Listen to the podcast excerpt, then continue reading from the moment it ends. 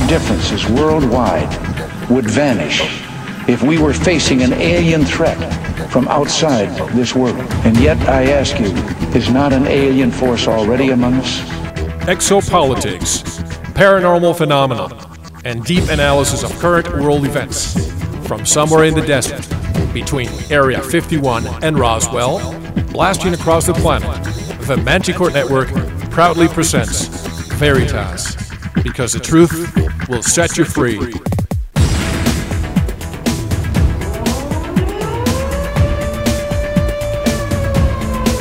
Headline edition, July 8, 1947. The Army Air Forces has announced that a flying disc has been found and is now in the possession of the Army. It was too fast to be an airplane. I think it's time to open the books on the question of government investigations of UFOs. We ought to do it really because it's right. We ought to do it because the American people, quite frankly, can handle the truth. And we ought to do it because it's the law. Be skeptical, do be as skeptical as you want, but by all, don't close your mind.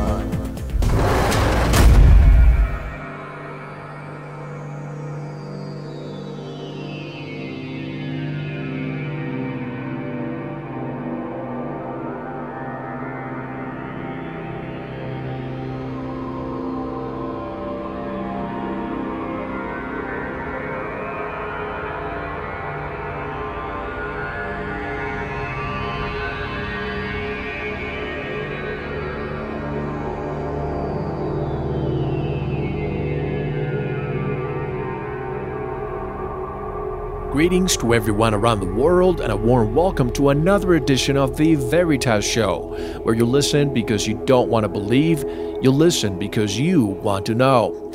I'm your host, Mal Fabregas, and I sincerely thank you for tuning in once again. A big welcome to our first-time listeners. I'm curious, new listener, how did you find us? Did you bump into our website, or did a friend refer you? I'm really curious. Would you send me an email and let me know? Very simple. Send it to mail, that's M-E-L, at veritasshow.com. And by the way, thank you for all your emails. I really appreciate your comments and questions. The Veritas video contest is still going until March 31st, at which point I will install a polling system so you can vote. Anyone out there, you still have time to submit your video. Just visit our homepage, veritasshow.com, and click on Video for instructions. The Facebook page keeps growing, and it's a great way for me to keep in touch with you. Thank you to those of you who joined me last Friday for another chat. Sorry Sergeant Stone could not attend. I am told he's not a fast typist. And since I have received so many emails letting me know it's very difficult for other listeners around the world to join us on the chats, they have requested a forum instead. That way, no one will feel excluded. Well, as promised, your wish has been granted. The Veritas Forum is now up and running, and this is the formal announcement and invitation for all the truth seekers around the world to join the many topics and discussions taking place. Thank you to our two new volunteer moderators. Remember, this is not only a show, it's a movement, and we keep adding new features to our website. Tonight's special guest is Jim Sparks, abductee and author of The Keepers, an alien message for the human race. Next week's special guest on Friday, March the 6th, is Grant Cameron, UFOs and Presidents. Here's a summary in Grant's own words. You will be led on a journey that will show you the entire known history of how the most powerful man in the world has dealt with the most highly classified secret of the last century. In short, this is the story of how the President and the White House have dealt with the mystery of UFOs. You don't want to miss it. And the week after Grant Cameron, on another Friday the 13th, March the 13th, our special guest will be Richard Dolan, author of UFOs and the National Security State, Chronology of a Cover-Up. And here's some proof the Veritas Show is truly going around the world.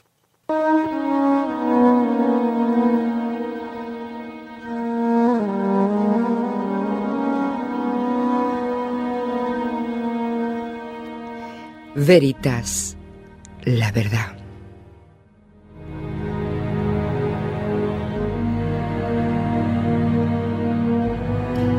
¿Pero queremos saber la verdad? o nos gusta inventarla.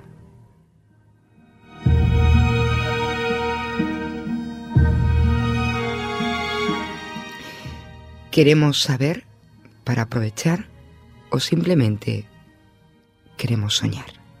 A few days ago, we were contacted by a popular show from Spain with the name of Años Luz, which means light years. It is another eclectic show with similar subjects to ours, and they were kind enough to interview me during one of their segments. Greetings and thanks to Marisol and José Antonio Roldán for your gracious invitation. For those of you who may want to listen to the full segment, I have placed it at the end of the show. It's in Spanish, and I hope you enjoy it.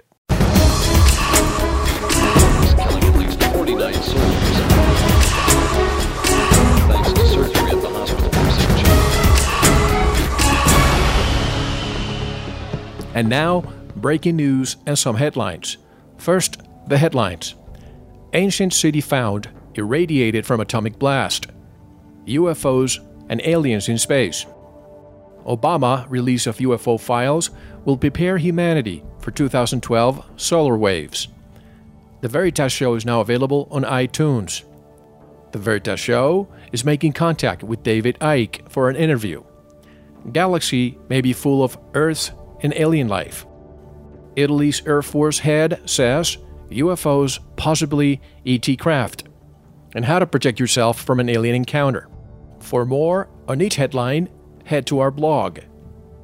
And now to some breaking news exclusive of the Veritas Show.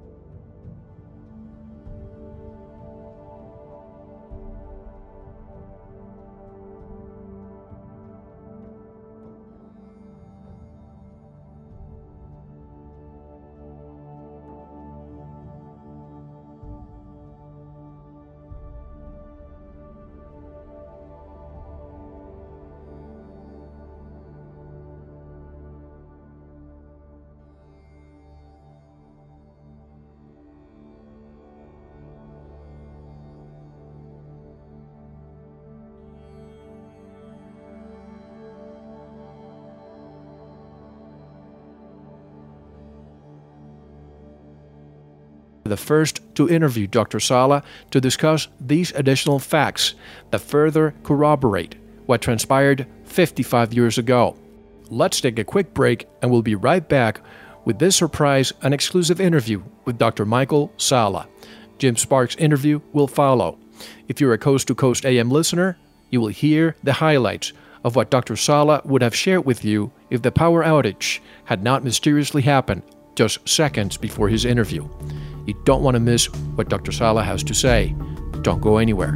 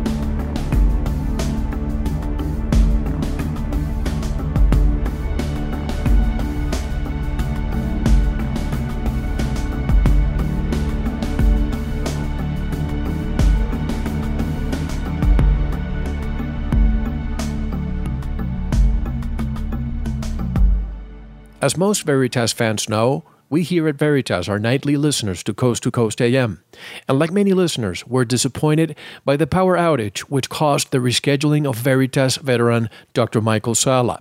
Dr. Salla, who reminds everyone of the Margaret Mead quote, "Never doubt that a small group of thoughtful, committed citizens can change the world. Indeed, it's the only thing that ever has," wanted to remind the disclosure movement about a number of items of contemporary interest, such as the 55th anniversary of the Eisenhower ET meeting.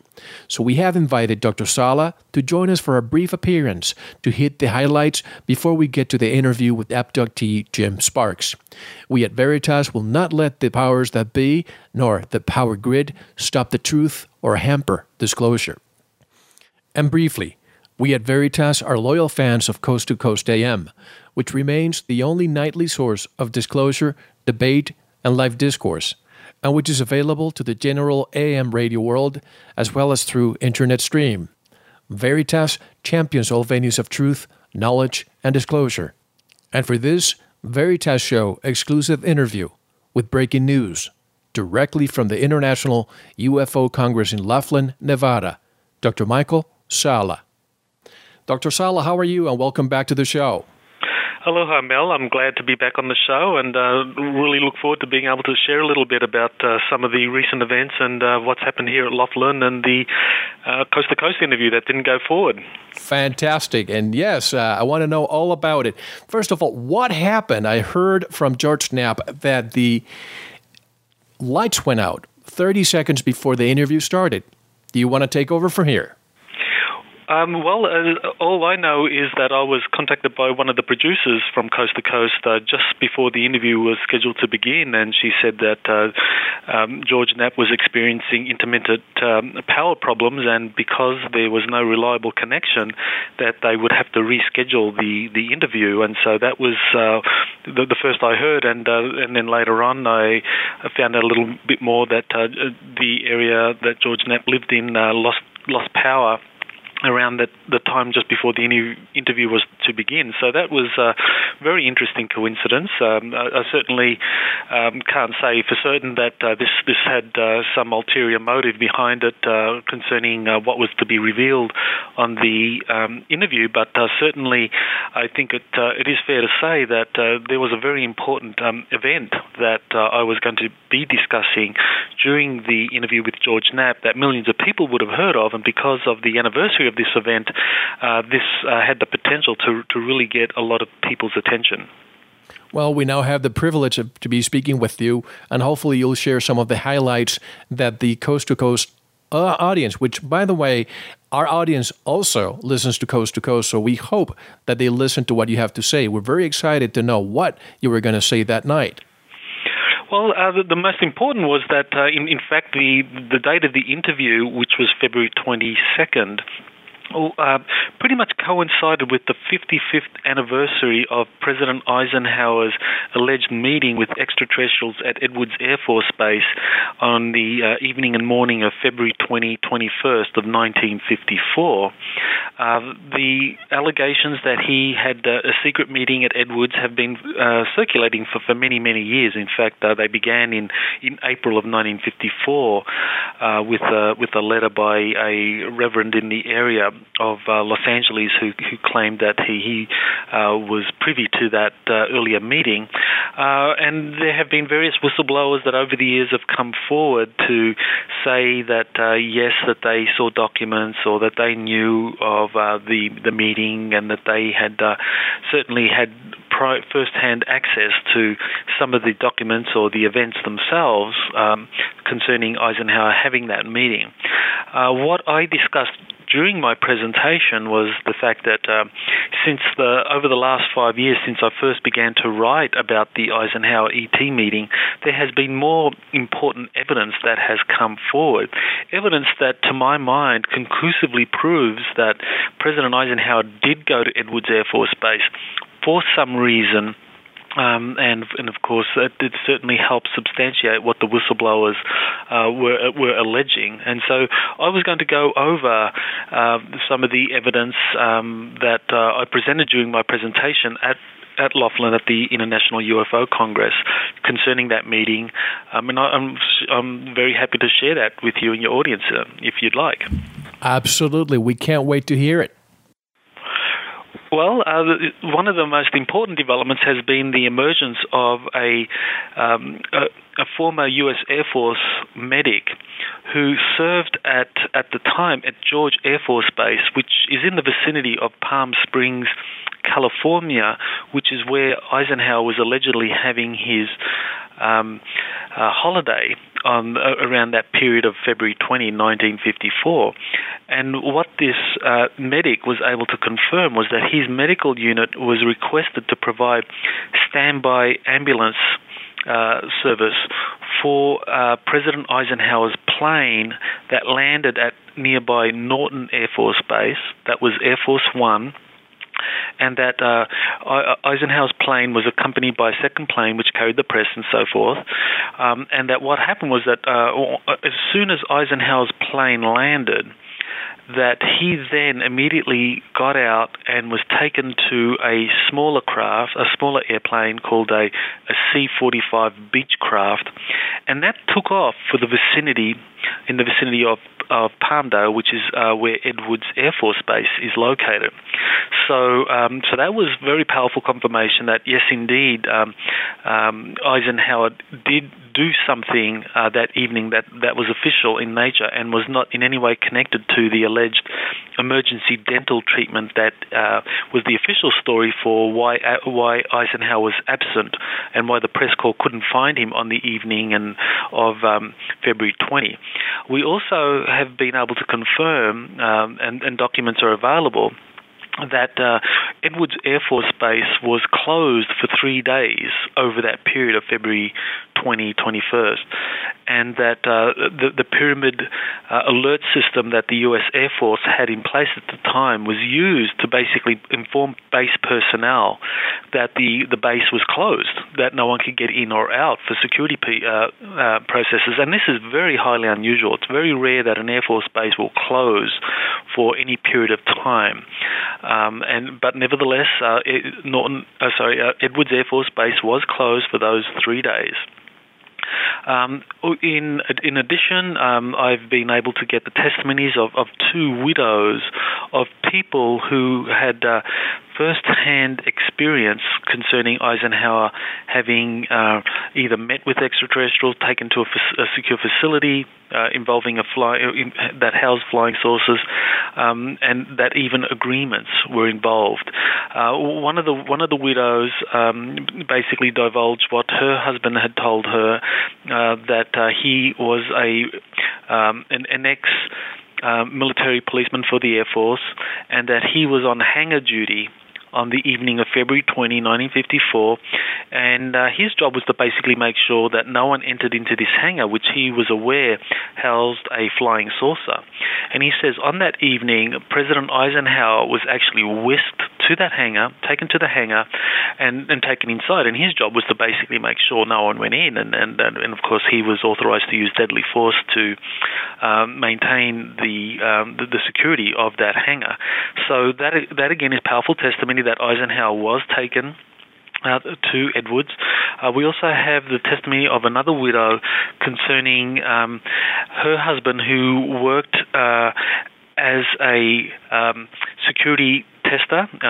His role was to basically check security at all secure facilities and departments in the Pentagon, and so his job was actually to break into various Pentagon facilities to test their security procedures and how good they were.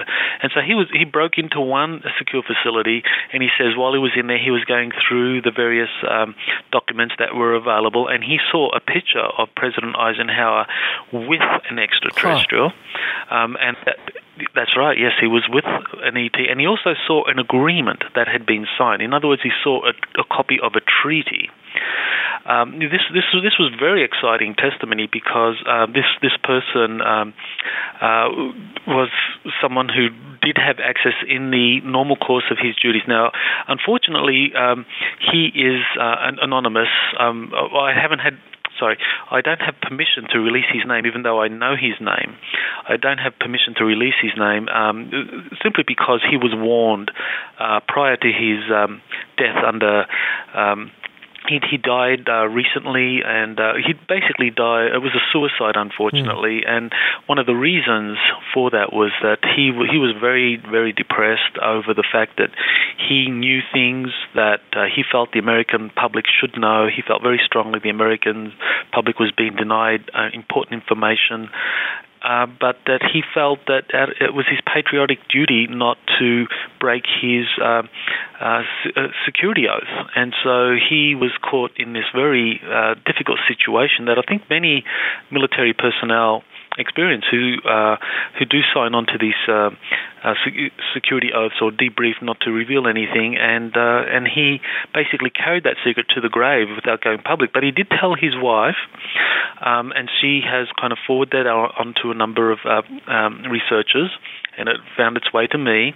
And interestingly enough, also Dr. Edgar Mitchell was someone who apparently spoke to this whistleblower. So that's something that I hope to confirm in the near future. Very, very interesting.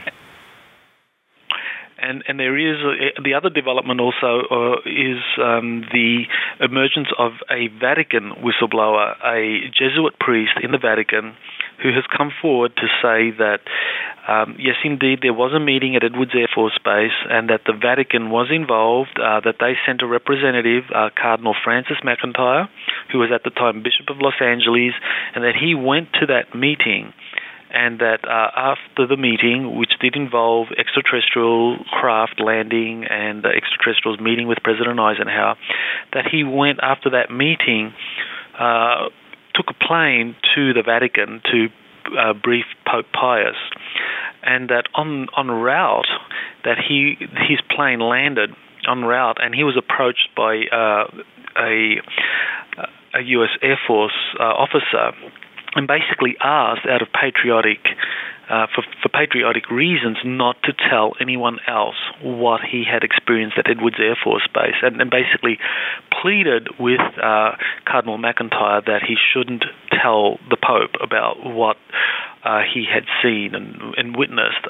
But Cardinal McIntyre basically held firm that he was in fact the Pope's representative, and he was on a bound to tell the Pope, and so he eventually continued and told the Pope, and that the Vatican created or renamed a very secretive Vatican organization to take responsibility for the extraterrestrial issue.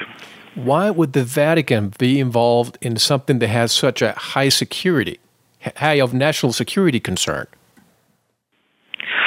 Well, I guess it really does come down to the Vatican's role over in history in terms of having a lot of authority. During the Second World War, the Vatican played a very important role in helping Project Paperclip move forward. Right. The Vatican helped many former Nazis escape to the U.S. and escape to South America, and many of these Nazis, of course, were very strongly involved in various projects that the U.S. was conducting, not only the development of rockets, but also atomic energy. Apparently that this was something that the Vatican was very involved in having these Nazi officials basically repatriated or taken out of Europe secretly and taken to various secure locations. So the Vatican was very involved in these very highly classified security operations. So I think Eisenhower at the time and the national security officials were quite used to the role of the Vatican in terms of helping with these very classified processes, and that the Vatican could be trusted to keep a secret. And so I think that yes, and I would say that that's why the Vatican was invited to participate in that meeting. Are you aware of what actually transpired in terms of what agreements were made during that meeting? That meeting in February of 1954, I believe, was the first in a series of meetings involving President Eisenhower. The meeting itself occurred 9 days before the testing of the largest ever hydrogen bomb that the U.S. has ever blown, which which is the Bravo test. That was roughly 15 megatons, which is close to 1,000 times the destructive power of the bombs dropped at Hiroshima. And that this was also not that long after President Eisenhower had given his famous Atoms for Peace speech at the United Nations in December of 1953. So less than 2 months after that Atoms for Peace speech, President Eisenhower secretly goes to Edwards Air Force Base to conduct secret nuclear diplomacy with extraterrestrial ambassadors who were basically, I guess, trying to get the U.S. to stop its nuclear testing program. And unfortunately, because the Soviet Union at the time did not agree to share or pass on its nuclear know-how to the United Nations for the peaceful use of nuclear weapons, that I believe that Eisenhower's national security team thought that there was no way the U.S. could not go ahead with its hydrogen bomb testing program because if it didn't, the Soviet Union would, and that would create a very imbalanced security situation with the Soviet Union. I understand on the cover of your new book, you have a picture of President Eisenhower. Do you touch a lot on this subject? Yes, in that new book, Exposing U.S. Government Policies on Extraterrestrial Life, which was in fact officially launched at the International UFO Congress. So this was the official launch, and I think this is something that just kind of makes me a little suspicious about the timing of what happened with that Coast to Coast interview not going ahead with the power blackout, because the launch of the book, the first chapter of the book deals with the secret agreements. So the first chapter of that book goes into detail into how agreements have been reached over many decades. It goes over the scope of the agreements. It goes over who participated in the agreements, the implications of the agreements. And so I go into great detail into the secret agreements that President Eisenhower was involved in. But nevertheless, in answer to that earlier question of yours, the Edwards Air Force Base meeting was the first in a series. There were other meetings I mentioned. I also mentioned during my presentation here, and is also in the book, the Holloman Air Force Base meeting in February of 1955. So listen, just under a year later, President Eisenhower again secretly travels to an Air Force base to conduct diplomacy with extraterrestrial ambassadors, and I think that is where he participated in signing agreements. That's where I believe that the agreements began, at the Holloman Air Force Base meeting in 1955, and that the agreements eventually involved the exchange of resources, and in return, extraterrestrials were able to have a certain have permission to participate or to continue their abduction program. Folks, in addition to what Dr. Salla revealed to the UFO International Congress at Laughlin, this is an exclusive of the Veritas Show. So the book, is it now for sale? And congratulations, by the way. Thank you, Mel. Yes, the book is now for sale. You can go online to Amazon.com and you can just type in Exposing U.S. Government Policies on Extraterrestrial Life, or you can go to my website, just exopolitics.org, and you'll find the information there on the book. And the book will also eventually be available through the bookstores. People can order it through their local bookstore. But certainly for now, if you wanted to get it as quickly as possible, go to Amazon and it's all there. Great. And can you give us a quick summary of what transpired at the UFO International Congress?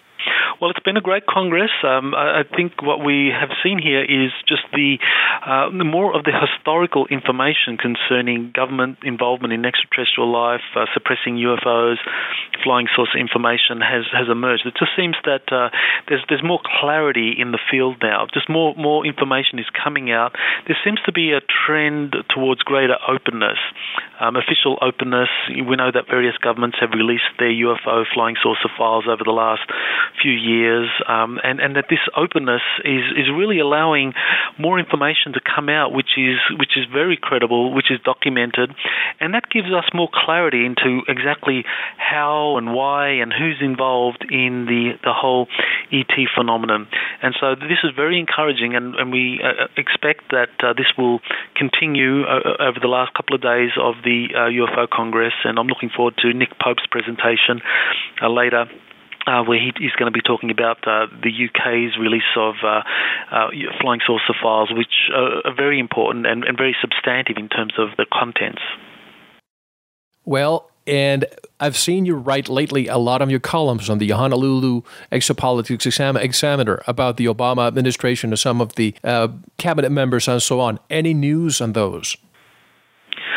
Well, I think we well, actually, there is some very important confirmation I received concerning Admiral Dennis Blair, who is the Director of National Intelligence for Obama, that Admiral Blair, when he was commander of the Pacific Fleet, did in fact have access to files concerning UFOs, flying saucers. So that was very important, because that does confirm that Admiral Blair is in the know, and he, as Obama's briefer, I mean, he briefs Obama every day. He gives the national security briefings to Obama. So at some point, if Obama hasn't already been briefed, that suggests that Obama will eventually be briefed on UFOs, flying saucers.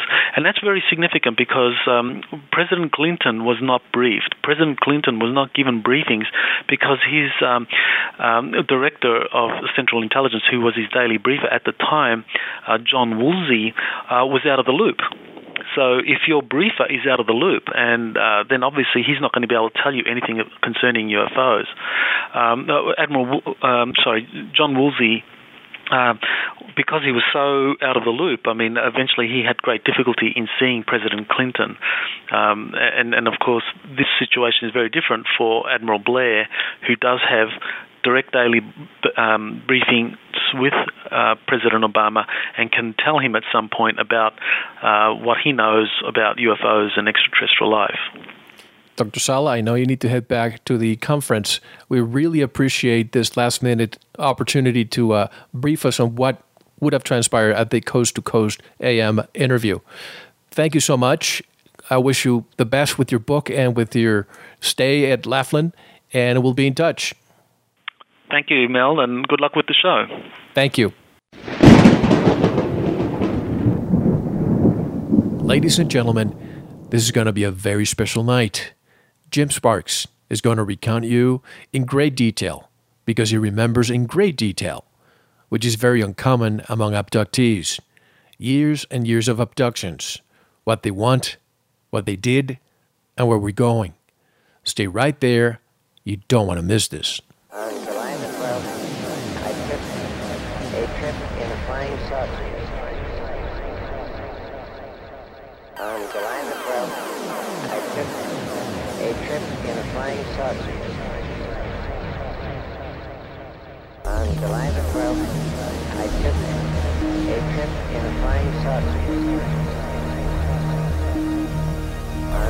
the 12th, I took a trip in a flying saucer. On July the 12th, I took a trip in a flying saucer. On July the 12th, I took a trip in a flying saucer. On July the 12th, I took a trip in a flying saucer. On July the 12th, I took a trip in a flying saucer.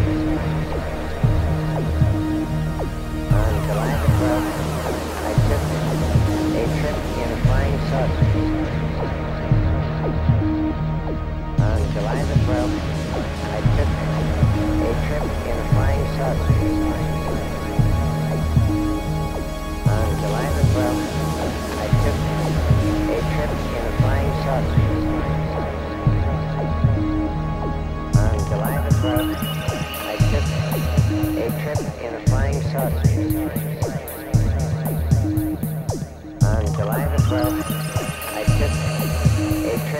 flying saucer.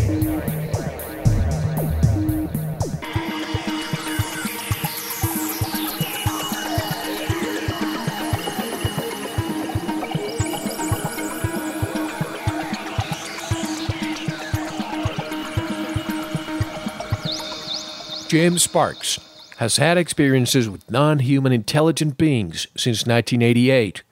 Initially an unwilling abductee, once he was able to put aside his rage, overcome his fear, and accept that he was encountering some sort of technologically advanced beings from which he could not escape, his experiences transformed. Jim has approximately 90% conscious awareness of his experiences, giving him clear memories of amazing technology that includes time travel, invisibility, multidimensional aspects of reality, and manipulation of gravity and electromagnetic fields, as well as information as to why these visitors are here and making their presence known to ordinary people. After a mass abduction in 1996, everything changed for Jim, and he was initiated into the role of participant rather than abductee. The son of hardworking Italian-American parents, Jim was raised in Florida, where his childhood memories were of a vast unknown filled with strange and interesting creatures, the Everglades. He graduated high school in South Florida and studied business and real estate at community colleges in both Miami and Houston. Although his abduction experiences began while in Texas in 1988, he would travel to North Carolina as a successful land developer. With us tonight, from one desert to another desert, Jim Sparks. Hello, Jim, and welcome to the Veritas Show. Hey, it's great to be here. Jim, on this show, we like to become familiar with our guests before we talk about their stories. Before we get into your multi-decade odyssey, can you describe your childhood, the general description of your upbringing, education, and your work experience? I want the audience to get to know Jim Sparks, the man. Oh, sure. Well, I was raised in South Florida. And I had a very lucky childhood because I grew up in a time in the 50s and into the 60s where it was not overdeveloped. Our front yard ended where the Everglades began, and it made a very, very extremely natural setting. So every animal that you can fathom or imagine that would be relative to the swamp and the open air and the beautiful woods is the way I was raised. My family, my father was a hardworking person. He grew up in New York, and he originally was from Sicily. My mother grew up in New York also, and her family was from Italy. And my dad worked for a company at that time when I was growing up called Aerodex, and he inspected jet engines for a living.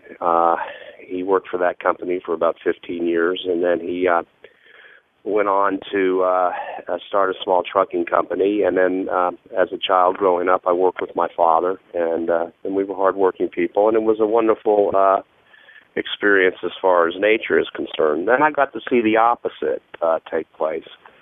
I got to see development come into place when I was between the ages of 16 and 18 years old, and that was a hard thing for me to live with because what I saw was the beautiful natural beauty of Southeast Florida turn into what today they would call Miami. Sure. Concrete, total. Now, you know, of course there's neat things that the city has to offer, but I rather enjoy that style of life. And as growing up as a boy, then I got with a company that transferred me out of the state, and I worked for a publishing company for 3 or 4 years, and my territory was the southeastern United States. So I was in almost every town and every city in the South.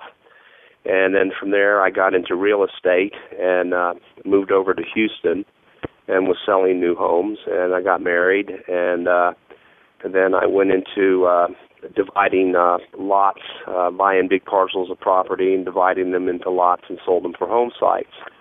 But I was really picky and fussy about the tree cutting issue when it came to these lots. So when people bought my home sites, I wrote into the deed that they couldn't cut down any more trees than what they needed just to build the house and about 20 feet outside the homes. So the trees had to maintain. My goal was, I was always green-oriented, I guess you can say, before it was even popular. My goal was that 50 or 100 years from now, any properties that I had anything to do with would always still be heavily wooded and natural. And as far as I was concerned, up until 1988, I purely was a business person. Took care of my wife, my family, which was my wife at the time. And in 1988 is when the abduction scenario started. And that was when I was in Houston, and I was also traveling to North Carolina for business. Now, you have been married and divorced, and I'm sure that these events that we're going to be speaking of tonight have impacted your jobs, your relationships, even your family interactions. Can you briefly discuss the personal impact that these events had on you?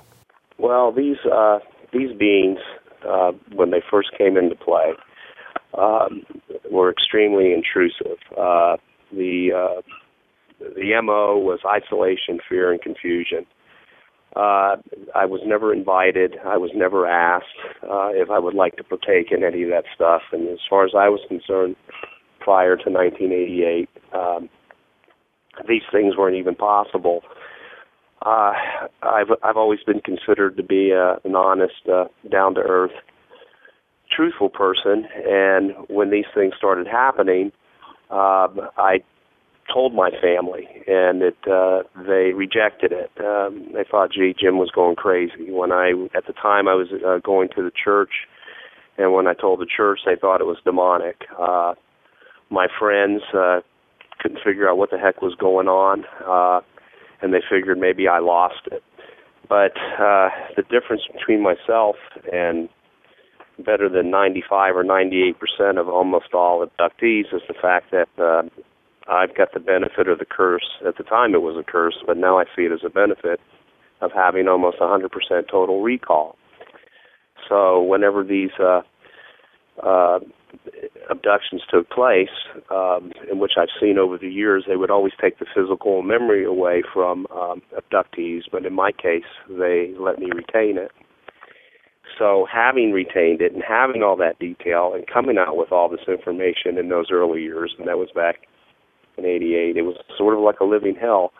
So I call the first 6 years of the experiences traumatic.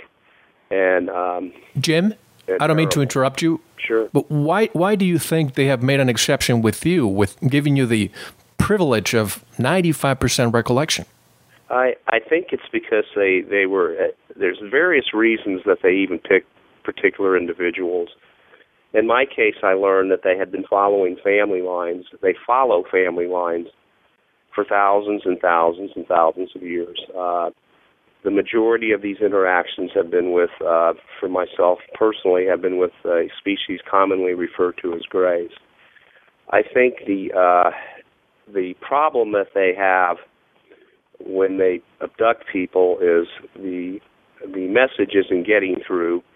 People are more in tune to the messenger, and they're more in tune to the experience, and any messages or anything that can be learned seem to be overshadowed by the fact of by the mere interaction fact. So in my case, the impact of the memory was almost, I think, experimental. I think they picked a handful of us globally in those days and let us maintain or retain the memory. And I got to tell you, I mean, there's just a lot of things about these non-human intelligent beings that are just put you in shock. They're traumatic.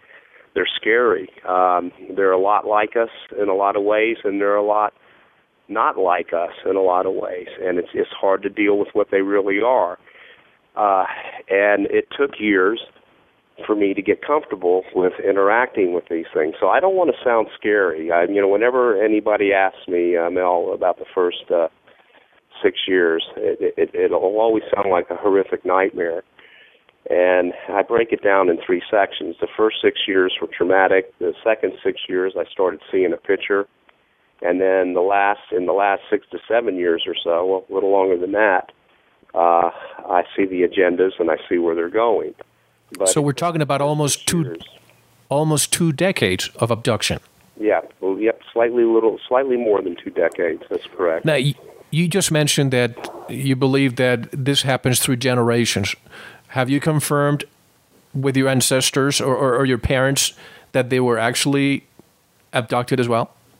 Well, an interesting scenario came up around the seventh or the eighth year of the experiences. In the first 6 years, my mother always remained silent. My father voiced the fact that he said these things are impossible, didn't want to know anything about it. And I learned the hard way, actually, within the first year, just to stop talking about these things.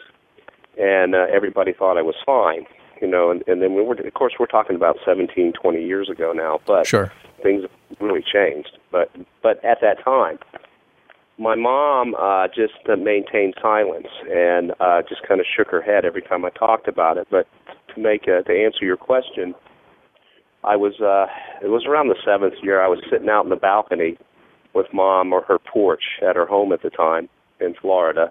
I was visiting. And she said, you know, they're always nice to me. And I sort of knew what I thought she was talking about. I go, who is, Mom? She goes, the nice doctors, the aliens. She said that they put me on the gurney. They ask me how I'm doing. They check me up. They give me a checkup. They make sure that I'm healthy. They say nice things to me. My mother, in a lot of ways, she passed away recently, but my mother, in a lot of ways... Sorry to hear that. Oh, thanks. It was quite childlike when it came to certain things, innocent. And then she spoke of them as being nice and kind, and I said, you know, to myself, I was about to give her to the third degree. I was about to say, Mom, you know, in those first 6, 7 years, you know, you kept your mouth shut, you supported the family, and as if I was something wrong with your son instead of me telling the truth. And I said, all of a sudden, you're spilling the beans like this, and I wanted to give her the third degree. But I let her talk on, and I kept my mouth shut, and I decided it would be better just to see where she wanted to go with it. And basically, she ended it on a positive note. And from that point on, I never really brought it up with her again, except for the fact that I knew now, and she told me, and I felt it would be better not to go any further with it, that she has had experiences herself, and they were positive. So to answer your question, yeah, so I know at least my mother. How do you separate real abductions from dreams, and when did you realize they were not dreams? Well, when it first started... back in mid-1988, I kept having what I thought was a reoccurring dream. And the dream was always the same. I would have it 2 or 3 times a week, sometimes more often. A week would go by and I wouldn't have the same reoccurring dream, and then again I would have it several times a week, and that went on for a couple of months, and it was always the same thing. This is how it started. I was in my bed, something or some things were coming into my room. They were escorting me down the hallway into the guest room. We would walk through the window, into the woods, across the lawn, into the woods, and then they would bring me back the same way. And as these, what I thought were dreams, continued, one of them I woke up, so to speak, in the middle of, and I found that I was actually in the hallway. I was awake. I could hit myself. When I got into the guest room where they normally would walk me through the window, I got scared to death. And we walked through the window, and then I blacked out. Coming back, I would remember coming back through the window. Also, what was amazing was in our front yard, we had thousands of little honeysuckle flowers that used to be on the lawn, and they would stick to your feet. And we had a ground floor window in that guest room. And after that one particular event that I woke up, so to speak, I went into the guest room, and I could see my footprints in the lawn.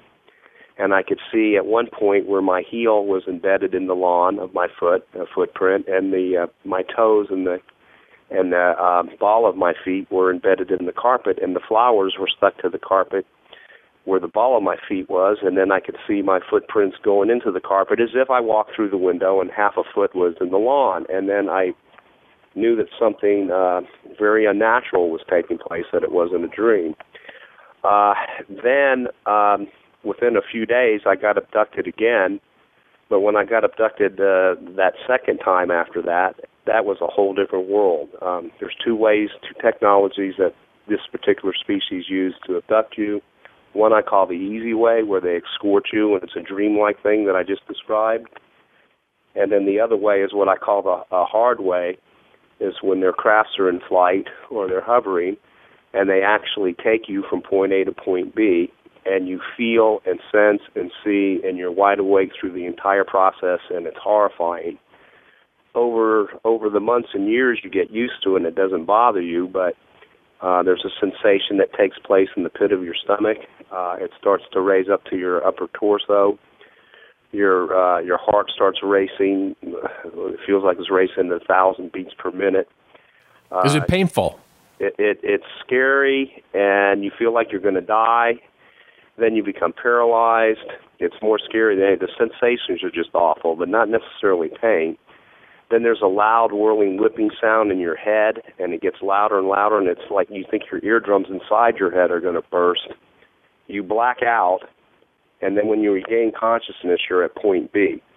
Point B is inside a craft, and you are you. You are awake. You are there in the physical. You know you're not dreaming. You are breathing the air. You can pinch yourself. You can slap yourself.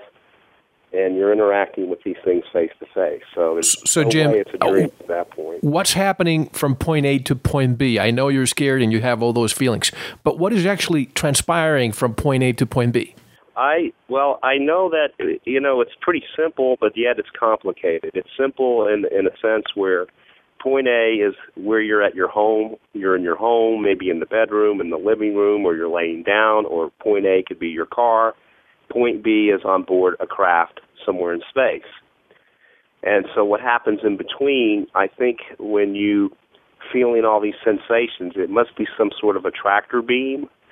And it affects your metabolic system. It affects your body. It affects your mind. That's where the heart racing comes in.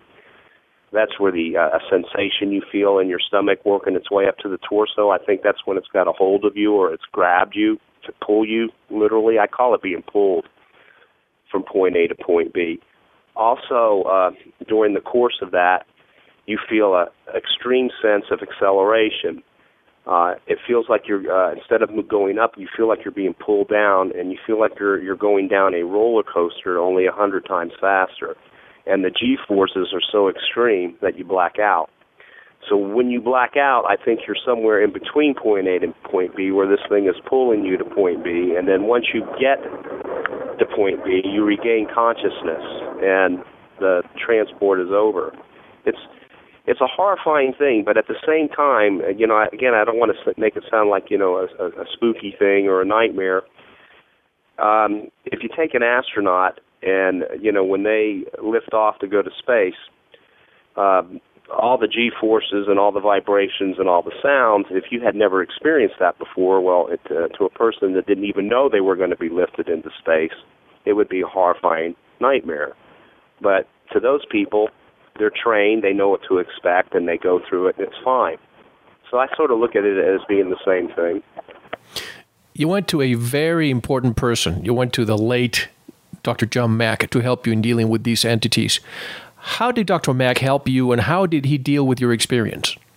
Well, Dr. Mack noticed right off the bat that that in his studies, in all the years that he was studying the phenomena, that he had ran into a person, chiefly me, who had the 95 or 98% total recall.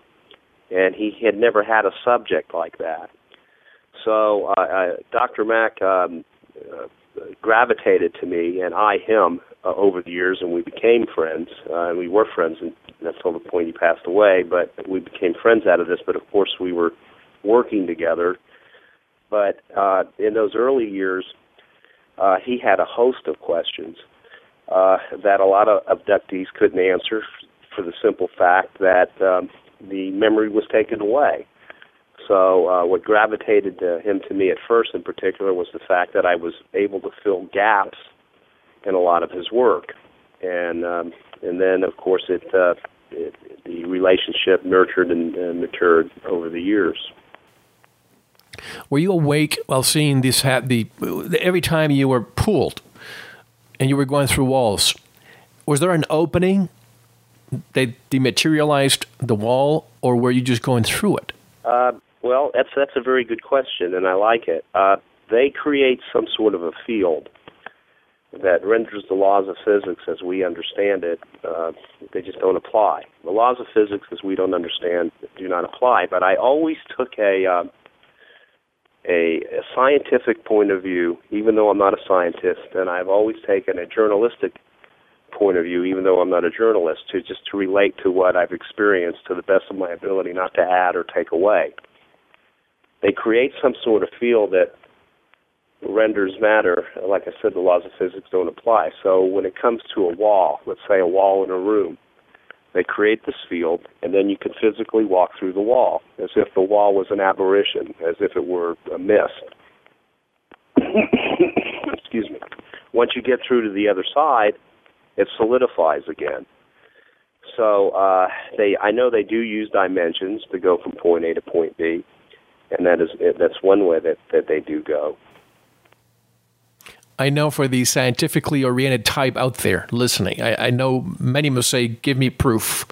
I was one of them. However, after listening to you, reading your book, and meeting you in person, I also conclude that it is worth investigating dollars to look more into this phenomenon, because I believe it's truly happening.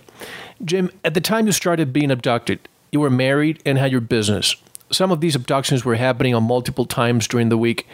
How were you able to transition to your normal life after each experience? There wasn't a normal life in those first few years, no doubt, particularly the first 18 months.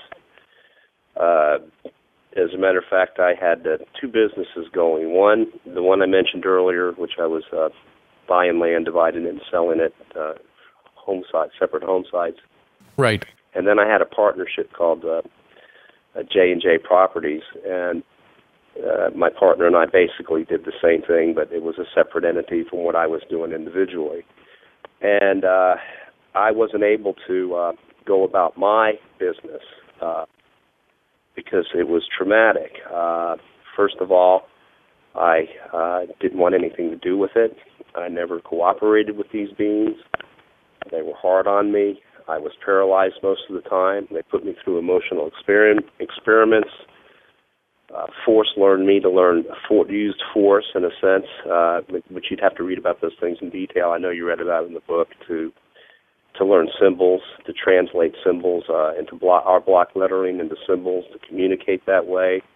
They extracted semen, all the things that you could that were so traumatic that when I would come back, I couldn't deal with it. So I didn't go to work. I tried to get away from these guys in those first few years. I thought I could escape. I would go. And what sustained me financially, and inevitably my wife during that process thought it would be better that I would be by myself, and so she went and stayed with family in those early years too. And so I was alone in those periods. But I would try to get away from these guys in those early years. I would go and rent myself a hotel room in a high-rise hotel in the middle of downtown Houston. I was living in Texas at the time, thinking I could get away, and I would get abducted.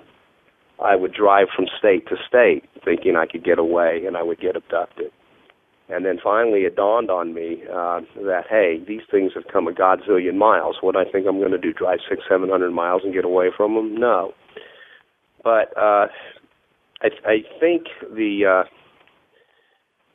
primarily those early years were so tough is because I was actually getting to experience them for what they really were, and them not masquerading themselves as something else and then taking the physical memory away.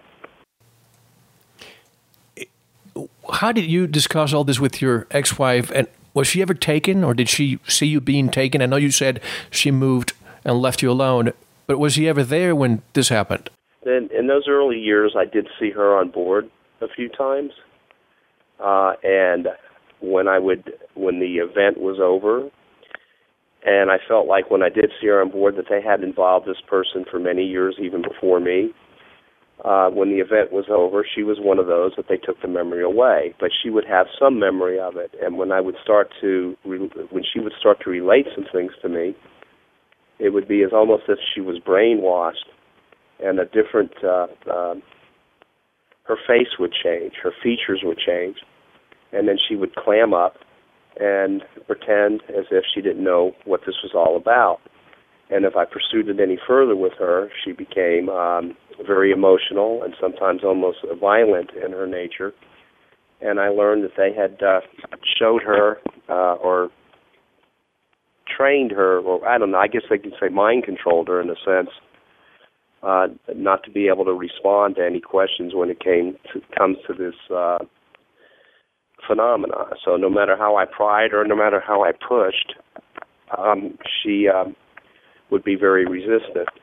And over time, I realized that it was like talking to a brick wall, and then she became so restless with it and disturbed by it that I felt it was better just to leave her alone with it. Her way of coping was denial, and that's the way I left it with her. Why do you believe that you have, I think you've said this before, but with your ex-wife, why do you believe you have recollection and she did not? What special qualities you bring to the entities that they allow you and not her?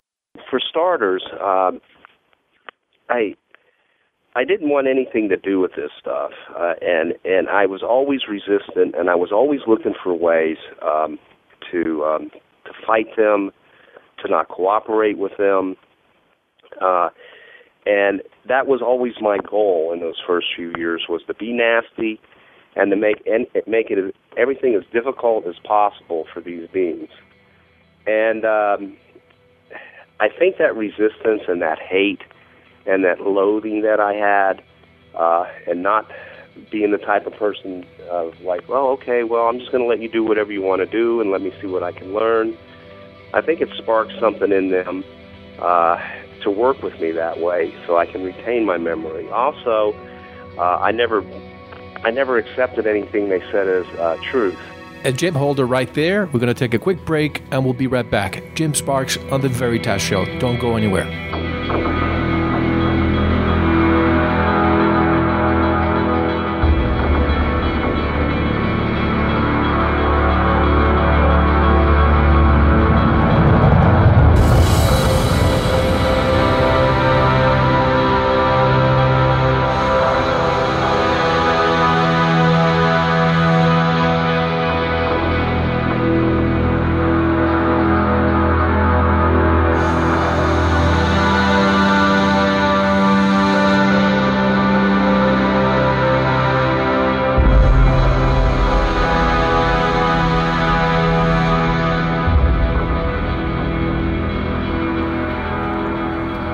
Most of the great music you hear right here on The Veritas Show is supplied by the independent artists from GarageBand.com. If you hear a song you like, go over to GarageBand.com, look it up, and download it. You can even buy the group's CDs, in many cases, right there at GarageBand.com. And we're back to The Veritas Show. We're here with Jim Sparks, abductee and author of The Keepers, an alien message for the human race. It's for sale at Jim's website. That's jim-sparks.com. We also have a link on our website. And Jim, we were referring to your experience and how your wife was also involved. Did you actually tell anybody else, family members, relatives, business colleagues, and what was their reaction? It was always disbelief. So, and what I learned, and I learned the hard way, is it, particularly in those first 6-7 years, if I don't talk about it, everybody thought I was fine. So I clammed up. I kept it to myself in those early years. When different programming started coming out on television, books started coming out on the subject. Bud Hopkins, Professor Mack, Linda Moulton Howe, documentaries were coming through, and then family and friends started. They remembered what I was saying 6-7 years earlier, because I didn't have the privilege of all that stuff in those years. There wasn't any abductee support group, at least in the area where I lived in those days. MUFON at that time was a nuts and bolts organization, and they didn't want. Believe me, MUFON is now very supportive, don't get me wrong, extremely. But in those early years, you may know that MUFON was more interested in hardware. They wanted to know about the ships, and they didn't really want to know that too much about people being abducted. So there wasn't a support system. But as the years progressed and all these things started coming out, then people started coming to me instead of me having to say, hey, this was happening, that was happening. They were saying, gosh, you know what, I'm so sorry. I remember all the things you were saying, and now I'm seeing that you're pretty unique in this area. But to fend for them in a sense, because as I mentioned earlier, what makes these beings so difficult to be with is the fact that, as I mentioned earlier, they're not like us, and then in a lot of ways they are like us. And I like to break down the differences, and maybe you can see why they are the way they are. In particular, the Greys. For starters, they think anywhere from 10 to 100 times faster. They process data in their minds that quick. And in a sense, that can be extremely intimidating. They're 100% telepathic. I've never heard one speak, nor move their mouths, their thin little lips. They have the mental capacity to screen image, meaning that they can transmit thoughts and pictures in your mind so you can understand a reality. Jim, I don't mean to stop you, but you're saying that their communication is always telepathic, so you were actually communicating with them via telepathic method. Why did they, and we're going to get through this also, the actual symbols, the alphabet type that you learned afterwards, why did they teach you symbols if you were able to communicate with them telepathically? Well, what I didn't realize at the time until after the 6th year, when this stuff started making sense after the 6th year, I became cooperative. And that's when all this knowledge poured in, and I started learning. I started seeing an agenda. I saw their purpose. I saw what they were. I started understanding the nature of the beast. And it was a whole different world for me after the 6th year. But telepathic communication is extremely rudimentary. It's extremely slow. And it's like the way you and I converse, and the way we all converse is extremely slow. It's in comparison, which is still a larger extreme, it would be like having dial-up versus a high-speed cable internet. Good analogy. Being able to transmit data back and forth between two beings. So what they were doing was showing that there's a heck of a lot more efficient way to communicate. I was forced to literally, like Morse code, convert block lettering A through with no Q's or Z's into symbols. And I didn't want to do it. And, you know, I fought them tooth and nail those first few years until I started seeing what it was all about. And through that symbolic form of communication, you can take a symbol that's the size of a 50-cent piece. They could flash it before your eyes. And then, like you said, we'll get into that later. And you can see the content of an entire 2.5-hour movie, know it, understand it, have the emotions within a split second. We're capable of bypassing all the normal ways of receiving data, and our brain is capable of processing, calculating, and storing 2.5, 3 hours of information within a split second. But you can't do that just via telepathic back and forth. It works in a symbolic form. Jim, is that knowledge that you can actually teach someone, or do you need a special device?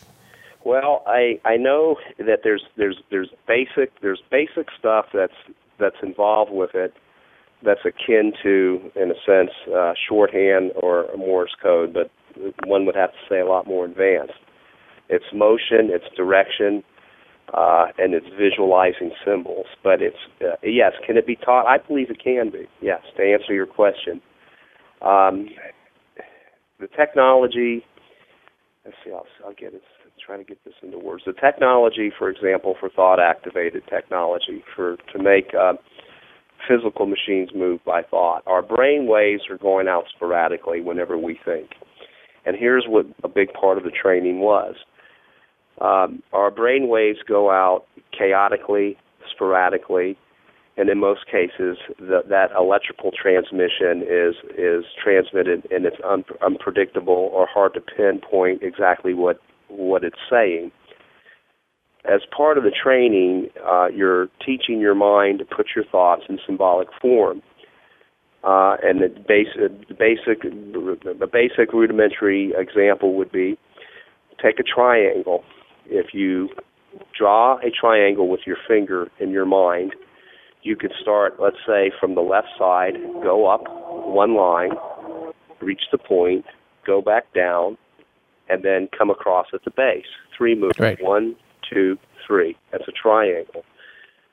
If a big part of that process in those early years was to focus brain waves or your thinking into symbolic form, which makes it something that can be received. So now you're transmitting a symbol instead of a thought. Instead of make the triangle something like, I want a glass of water. I'm going to be very basic here in those early years. I want a glass of water. And that represents the triangle. And what you have to do in your mind is remove your finger and see the line go from right to left. I'm sorry. Start on the left-hand corner, start from the bottom, go up, go down, and go across. Constantly do the same thing. That means I want a glass of water, I want a glass of water, I want a glass of water. You're putting these electrical impulses or thoughts in your mind in this symbolic form, and your body is moving to it. This is how it went in those early years. So my body would vibrate slightly up, vibrate slightly down for the return point of the triangle, and then from right to left, and to the point where it was fast. Quicker, quicker, quicker, quicker, quicker, quicker, quicker, to the point, like it's almost a buzz. And then you practice another symbol behind it, meaning thank you for the glass of water. Now, I'm just relating different symbols to different meanings. And so you're thinking in your mind in this symbolic form where you're taking block lettering, shorthanding the block lettering in these symbolic forms, and you're structuring a sentence the size in your mind of a hair, and then you're doing the same thing with a paragraph. Then you're doing the same thing with a page, so that the information is transmitted so fast. So and you're transmitting it, and it's easier to receive. So to answer your question, yes, I think it can be taught, and there was a lot more to it than what I just described. Now, at Jim, sorry, go ahead. Can we assume that others out there may have had the same recollection than you have? And if so, have you come in contact with any of them who have learned the same, let's call it alien language, in which you can actually use the knowledge to communicate? So far, it's been an interpersonal thing with me at this stage, myself personally, and in communication with them, where in the early years it used to be totally telepathic. In other words, it's like hearing a voice in your head, and then you're transmitting your voice to their head. And now, in these latter years, I could be outside with people, and there could be a UFO, and we spot it, and I can have a communication with these beings that would last the length of a second, but I can get 50 pages of text. So far, it's been a personal thing with them, and it hasn't been so much with other individuals at this point, but I suspect down the road it will be. And Jim, for the audience, I want to connect the dots as much as we can, but since we have a limited amount of time, I hope that they will buy the book and read the rest, but I'm going to try to connect dots as much as I can. During the time you were abducted, there was punishment and there were rewards. Mm-hmm. What were some of those rewards and punishments? Well, in the early years, since I was not cooperative, if I had any chance to kill any of them, I would have. Every time I found myself on board, it was always in the same situation. I was sitting on this thing that was like a bench. In front of me was this thing that was a table that had a screen on it that would image different things, and I called it a screen table. And about 4 or 5 feet in front of that was a screen on a wall. I was 100% paralyzed with the exception of being able to move my head up and down enough to see the screen on the wall, enough to see the screen on the table. My right arm was always leaning on the table, and the only thing that could move was my wrist a little bit and my right forefinger. So I was allowed to sketch with my right forefinger, like on a pad, so to speak, or on that table in front of me, and whatever I would sketch would come up either on that screen on the table, or it would come up on the wall screen. When I first got there, I was never told anything. I was never told what this was about, what the agenda was, what it could turn into. They just barked orders at me, and that's what made me so extremely resistant in those early years. One of the first orders that was barked at me, the first thing that happened was the block letter A came up on the screen on the wall, and next to it some symbol equivalent of theirs. And the instructions were simple. Sketch the symbol for the letter A. And then I yelled out, no. Why am I here? I don't want to be here. I don't want anything to do with you. I don't know what this is. I don't know who you are. I didn't know what they were at first. I didn't know if they were demons, devils, aliens. I had no clue what they were. They never introduced themselves. It was immediately learn to do this. When I yelled out no, the instructions were, again, sketch the symbol for the block letter A. I screamed out no. So one of the first punishment sessions would be that the air pressure in the room would increase at a quick thump, like thump, cause pain in my ears. I screamed out no.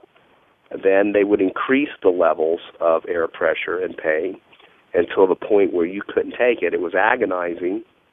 And then I would start sketching the symbol from the block letter A, its equivalent, and then I would get to go home. Now, that's how they treated me in those first several years, and particularly in the first 18 months. I had little to no peripheral vision.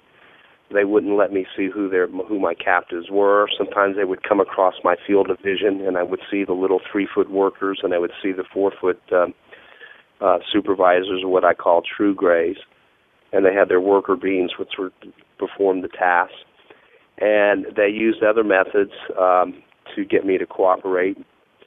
And now there were reward sessions, and again, you got to remember, I did not want to go along with any of this, so I always fought them in those early years. The reward sessions initially in the beginning was once I would sketch a symbol, which I had no clue why I was doing this stupid stuff. To me, it was stupid stuff, and I didn't want anything to do with it.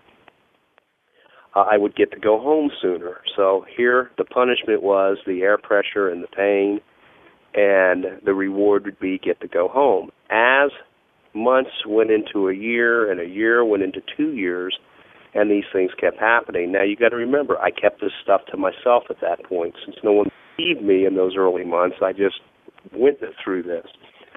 Fortunately for me, which I didn't address, which I was about to, I had my own business, which went to pot at that time, and just, that was it.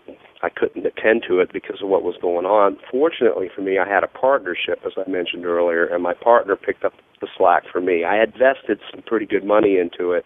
He was a friend and a partner, so I was still deriving income, although I wasn't even into my business in those early years. I completely stayed out of it. The reward session started changing, and I was offered these rewards many times in those early years, but I refused it, again, because I did not want to cooperate until I started accepting the rewards. The rewards... So they were conditioning you? Yes, absolutely. There's no other way, better way to put it. A reward session would be, if you do well with the symbols, which I still had no idea what the stupid things were about, we'll let you play with our thought-activated machinery or gizmos. And I would say, no, screw you. Excuse my term. I don't know if that should be in the air. You might want to edit that out, sorry. But that's anyway, okay. I did say stuff like that. I invented cuss words for those guys and in those early years. And some of the reward sessions would be to be able to move objects across the table if I wanted to by using thought. You know, stuff that would actually be fun if you were into it, right? And wanted to be cooperative. Some of the reward sessions were just complete euphoric, sensations of euphoria. And this is going to sound kind of gross because this is the part that I was just so against. But some of the reward sessions were almost like a sexual euphoria. They would bathe you in a field that the ecstasy of it was phenomenal. And, of course, I would say no. I would say no to all of that stuff. And so I was quite the non-cooperator. What finally started to get me to cooperate was I had learned all these symbols from A to no Z and no Q. So let's say WXY, A to Y, okay, with no Q in between. For whatever reason, okay. I didn't like the Q or the Z.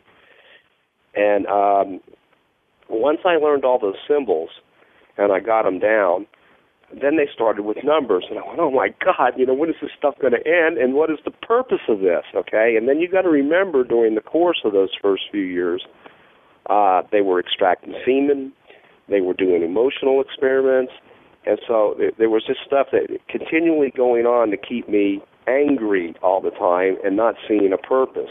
I was learning. I was whether I knew it or not, I was learning. And once I got through what I called alien boot camp, which was those first 6 years, it took me a long ways in a very positive way. But, however, then it went into this number system.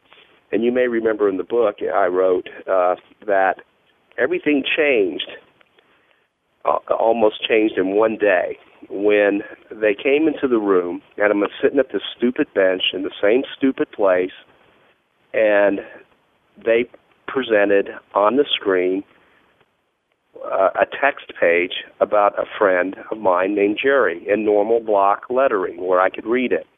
And it was a story about a friend of mine. And it ended up being somewhere near 50 pages long. After I read the first page, it was just about him as an infant and where he was born. The second page was what he did as a toddler. And then the third page was how he spent his time when he was 5 and 6 and 7 years old. And if you can imagine the story, it went on to when he went to grade school and into junior high, and I'm reading page after page, and I'm thinking, I go, why are you doing this? Okay, but I'm reading it because it was something new and different. It had gotten to the point of the present time or the present day of that time. And how did they know this? How did they know this information? These guys can... Their ability to process and retain and maintain data is phenomenal. How do I, you know, it's like saying, it's like trying to compare a 286 chip to a Pentium 4, if there is a Pentium 3. So here we got the 286 chip mine, they got the Pentium 3. Am I making sense? Right. Okay. Sure, absolutely. And I'm speaking on behalf of the Earthling, so it's all conventional wisdom. Yeah, so how does a 286 relate to a Pentium? But yet, even though we're, like I say, there's a lot of things about them that are the same. Not to say we can't be all these things, because this is what this is all about. It's for us to evolve. But I don't want to get too far ahead of the game. I'm reading these pages, and it gets to see these guys can manipulate time. And time travel is nothing to them. Manipulating time is nothing to them. And it's almost a bore. But with that being said, when it got to the point of the present day at that time of this person's life, the pages kept reading into what we would perceive as the future. Now I'm seeing where this guy, what he was going to do in his future time. And now it got my interest even more, right? Excuse me. So I kept going with it, but the only thing it didn't do was reveal the day and time of, or where or how he died of his death. Okay, so now I was a bit astounded. I still took it somewhat with a grain of salt. Then, after those pages disappeared, now you got to remember, I'm almost on my 6th year of not knowing what these guys are doing, right? That's how bad of a cooperator I was. The next page came up. It was less than a half a page of those symbols that they taught me tied together. And I looked at it, and I said, God, I can read this. So if you can try to imagine this 6 years of this pain, and then you're looking at this page, and you're saying, I can read this. And I read that half a page, and it told the whole 50 pages of text within just a minute or two. Am I making sense?